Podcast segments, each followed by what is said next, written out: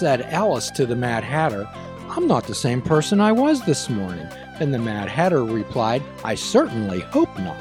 So, this is a program about evolution and change, about morphing Welcome to Fishing Without Bait, a lifetime without definitive expectations and full impact mindfulness exploding into your world. Perhaps not sitting on that satin pillow and waiting for something to happen or wishing for something to happen. It's the action and effort. This is a challenge podcast. We challenge you to continue to change and evolve. We're not looking to help find people, we're looking to help create them. That's the essence of this program. And as perhaps uh, listeners, uh, past episodes, you know that we're constantly changing and constantly evolving. So, our recommendation is to continue to listen in and see how we change. And today we're joined by a special musical guest, Mr. Nick Eben. And Mr. Nick, welcome aboard. Hi, nice to be here, Jim. Thanks. Okay, well, you might have some different thoughts on that at the end of this podcast. Uh, so, Nick, what we're always interested in is how people arrived at this point in life. What we're talking about consistently is it's right here and it's right now. We constantly advise people against time traveling, that frequent flyer miles to the past and the future with brief layovers in the present. So, what our audience is interested in is about Mr. Nick right now. Tell us about Mr. Nick in this moment. I um, work at a uh, a law office downtown. I also um, write and uh, record music. Okay. So we've often suggested to people that working interferes with our free time too much. And what we help people do is understand reality also. Mm-hmm. Uh, the reality is that you can't stop at the gas station and fill your tank with best wishes and good intentions. That is true. so we, we do need some connection, some connection with reality in order to live in this world. However, what I'm hearing is it sounds like your passion is writing and writing and singing. I started playing guitar when I was around 12 years old, and from an early age, I wrote um, short stories, and then later that turned into more more uh, poems and um, just sort of naturally um, worked its way into lyrics. I always try to write my lyrics so that they will stand on their own as if you were only um, reading it. You know, like, um, because with music, you know, there are a lot of songs where if you only read the words without everything happening around it, they're not very good, if I may say. well, uh, if you look at some lyrics to some rock songs, which I mm-hmm. certainly mm. love, and I know you right. do too, if you would just look at the lyrics, you'd think, "Who wrote this?" right, exactly. What, what does this mean? Right. So, you know, like you're able to make up for a, let's say, weakness in lyrics with a great voice or music around it. I don't have a particularly great voice, so uh, I try to make sure uh, I always have strong words. So what you're saying is that you don't put poems to music, you put music to poems. That's correct. Okay. Yes. Mm-hmm. So so that's kind of yeah. the way that we like to do things here on fishing without bait. We like to take different perspectives. Mm-hmm. We like to take the we like to take the other viewpoint. So what we're hearing from you and I hope our audience catches on to this is that from an early age you used your creativity and imagination. Yes. Yes, I always enjoyed um writing and, and such. Okay.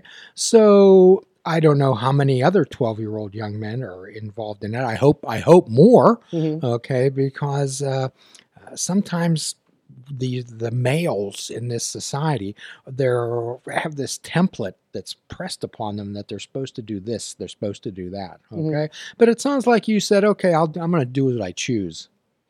I was also I'm an only child, so most of the time I had to entertain myself, Hmm. you know, like as well. So I'm sure that probably had that probably played a role in that. Okay, so in the 12 step world where I'm from, we often Mhm. say that when we're when we're by ourselves we're with bad company. Mhm. However, it sounds like in your particular instance when you were by yourself, you learned how to actually make friends with yourself. hmm That's an interesting way to put it. Yeah. Mhm. So, who do you of all the people that we deal with in the world and all the situations, who do you spend more time with other than yourself? You're with yourself all the time. Currently, I'm. It's usually it usually is just myself. Mhm. Huh, other than when I'm at work, it's usually myself. Mhm. So we're always with ourselves, Right. which lends the notion to if you're with yourself all the time, wouldn't it uh, there follow that you might want to really get to know yourself a little better? Yeah, it's a good. Yeah. Mm-hmm. Mhm. So that that's what we do. It seems like we're able to have relationships with other people. We're able to give solid, good advice, be empathetic, uh, deal with people in a in a particularly way. However, it seems like we can't do that to ourselves. Right. Yeah, it seems, you know, like uh, a lot of the time everyone's trying to always have a something happening and they're always, you know, out or rather th- than having just moments on your own of, you know, reading or reflecting or What we try to do here is to help people change the dialogue, change the script that is going on inside of their head. Mhm. And we call the mind, on this show anyway, a dysregulated thinker. Okay. And we try to understand that there's an I self. When you say to yourself, I told myself, who hasn't said that to themselves? right. So the myself we consider the dysregulated thinker, and the I is the, is your authentic self. Okay, so it sounds like some of this dialogue that you were having with yourself, you put into uh, you put into words, you put into poems. I didn't really start writing songs until I was around 19 or 20. Um, prior to that, I was always into like uh, a creative writing classes in school, Mm. journalism, and like uh, that's more of the track I was on. So it was around when I was in uh, school when I was like 19 is where I really started trying to um, write songs. Um, prior to that, I was just um, playing the guitar, you know, and trying to play in uh, groups Mm. you know, and play around. I really hadn't made an effort yet, you know, to have it um, to um, write my own. Um, and the, Who were your influences, Nick? Who were your influences back then when you were younger and you decided to pick up the guitar? um, my first influence, I would say, and was um, Elvis. Ah, Um, my that's the first time I've heard that from a musical Huh? guest. Yes. my uh, dad was a huge Elvis. Ah, and so he was always playing um, music around me and although he didn't play an instrument i credit or i don't mean elvis i mean my hmm uh, dad he didn't play an instrument however i credit him with like my influences and where it all you know like kind of um started. So your father, maybe inadvertently, yeah uh, by exposing you to uh, the music world, and there was something about Elvis. I mean, Elvis had a lot of energy. hmm Uh, it was infectious. all right Uh, obviously, was incredibly popular. You don't get called the king. Uh, for nothing yes.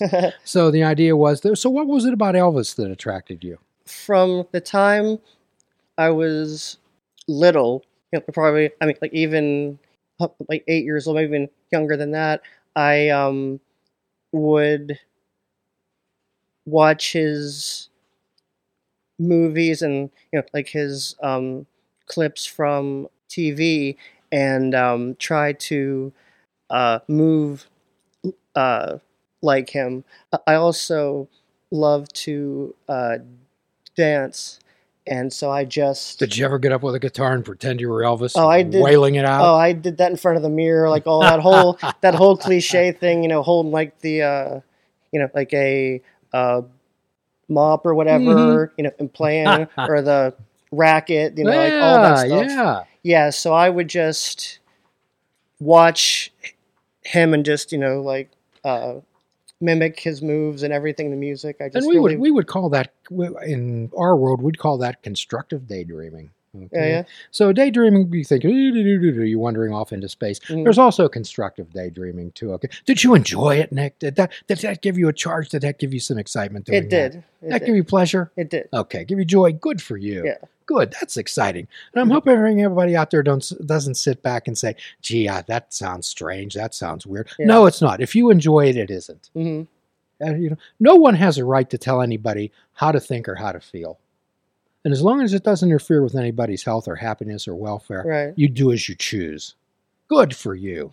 I'm really, I'm really happy to hear that. So that kind of, So that was like the groundwork. yeah, it's got Yeah. you energized to Right. to move on, and that's what it takes. It takes some action and effort. So wonderful. So where did we go from our Elvis? Uh, And so then, now this is where you'll, where everything really changed. Um, so I was you know, like mainly into the um, oldies and Elvis and the uh, uh, uh, uh, doo wop and all that. ah, you know and i st- still you know like even now like um that's my mhm. you know like um love is is all the old stuff like that and um then when i was in middle school i had a friend who introduced me to heavy metal i did not know ah, I did not know heavy metal at the time because I was only with the. I mean, um, he also played me classic rock, so I had listened to Cream and Mhm. Hendrix and all okay. and everything. I really didn't know heavy metal yet, and a friend of mine introduced me to um, uh, uh, Metallica, Ah, and that just completely, just you know, changed me for what was it? What was it about Metallica? What was it about that sound? Um, It certainly wasn't doo wop. it was it was not doo wop, but around you know the middle school age, high school age, you have a lot of, I guess you'd say, angst and anger and things inside you, and it it was you know, and it helps to have an outlet, you know. and that can and that can express it and then sometimes Right. sometimes when we're that young or maybe that inexperienced or haven't uh, matured completely or had haven't had enough life experiences we know how we feel we just can't express it. Right. so when we hear a band uh, with lyrics that resonate with us and they're saying that's how i feel. Hmm and i think that's we were talking earlier before the show about nirvana. Right. And how that resonated with a whole generation of people. Uh, Kurt Cobain uh, gave the thoughts and the feelings of people who perhaps say, "Hey, that's exactly the way I feel." hmm My playing, you know, like I started out just like learning Elvis music and oldies music, you know, which is really easy, just strum, strum, strum kind of stuff. And I was playing that, and then as I was into um, Metallica, Yeah, I was like, well, I gotta learn, I gotta learn some of that, you know. And I had a close to, I'd say, you know, like a changing moment, I suppose you'd say.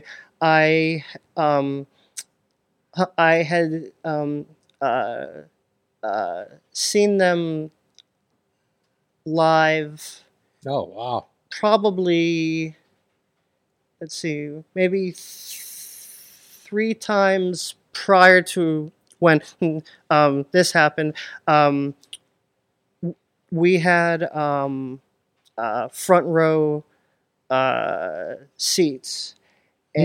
and so I Front row seats at a Metallica concert. yeah, and my hearing has never quite been the same.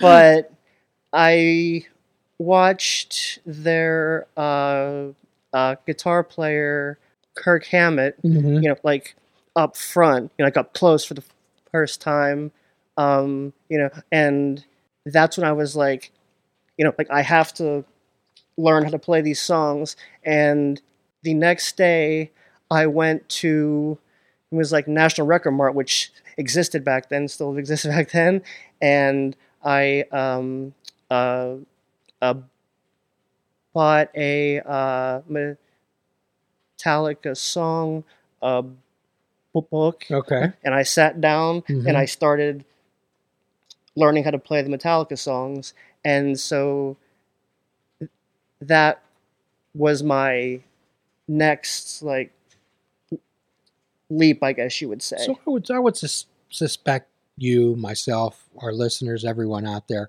often says, I should do that or I Mhm. want to do that. However, it never occurs. It never happens. That never does it. So you saw that and actually you put that thought into action. How did that happen? How did you actually go out and do it?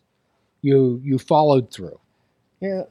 Oh, you're asking like Yes. like oh like um no uh, uh, uh, um, um, I just said you know like I want to learn that and the next morning when the store opened up I went to the store I Mhm. grabbed the book and I uh, uh, sat in my room um, and I was playing I had to play it very very slowly note by note so you couldn't even recognize it you know going like you know bump bump bump and just go over and over and then once you hit that riff and it actually you know it's actually right you go oh i can do this Mm. and then i'm learning the next part So you then- were you were giving yourself encouragement and support. So what was sometimes on this program, uh, what we do is help people identify these self-defeating words such as should or have to or need or must. Mhm, And you could have sat there that night and said, "I have to get a songbook. Mhm. I, I should get I should get a Metallica songbook." However, you transferred those wishes and hopes into action, and that's what impresses me. And I, I believe that's what our our listeners are out there looking for. How Mhm. did he do it? How Yeah. did he do it? And when you're speaking to yourself uh, and saying, "Hey, I did this," I, you're actually your own cheerleader. You're speaking to yourself like a friend. right It's so nice to have yourself as a friend. sometimes you have to cheer yourself on to say because you know nobody else I mean, might do it for you so you really kind of have to Well, when when well we, to start you know. when we hear from other people, that's that's nice. Okay. Mhm, yeah. Oh, you did well, son. Or I'm proud of you. Yeah. Blah blah blah blah blah. Well, you know, a lot of people think, well, well you, that's your you- parents Yeah, so you yeah. have to tell. oh me exactly exactly that's always a thing like but well it, but, yeah it, but it means a lot more when you actually hear the sound of your own voice saying to yourself, you know what I did. Oh, hi i'm nick ivan and this is my song fragile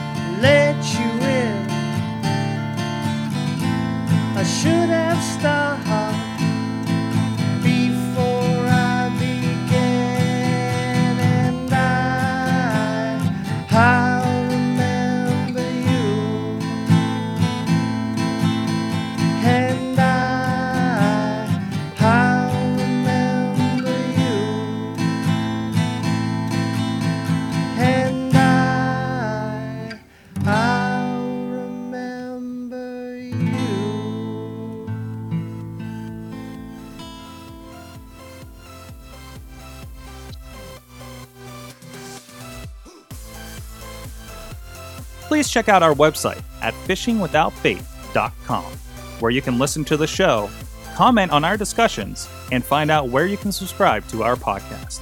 If you're interested in flying the colors of fishing without bait, click the shop icon on our website. We have clothing, mugs, cell phone cases, and so much more. Show the world that you fish without bait. This show is a member of the Sorgatron Media Podcast Network. Find out more at sorgatronmedia.com.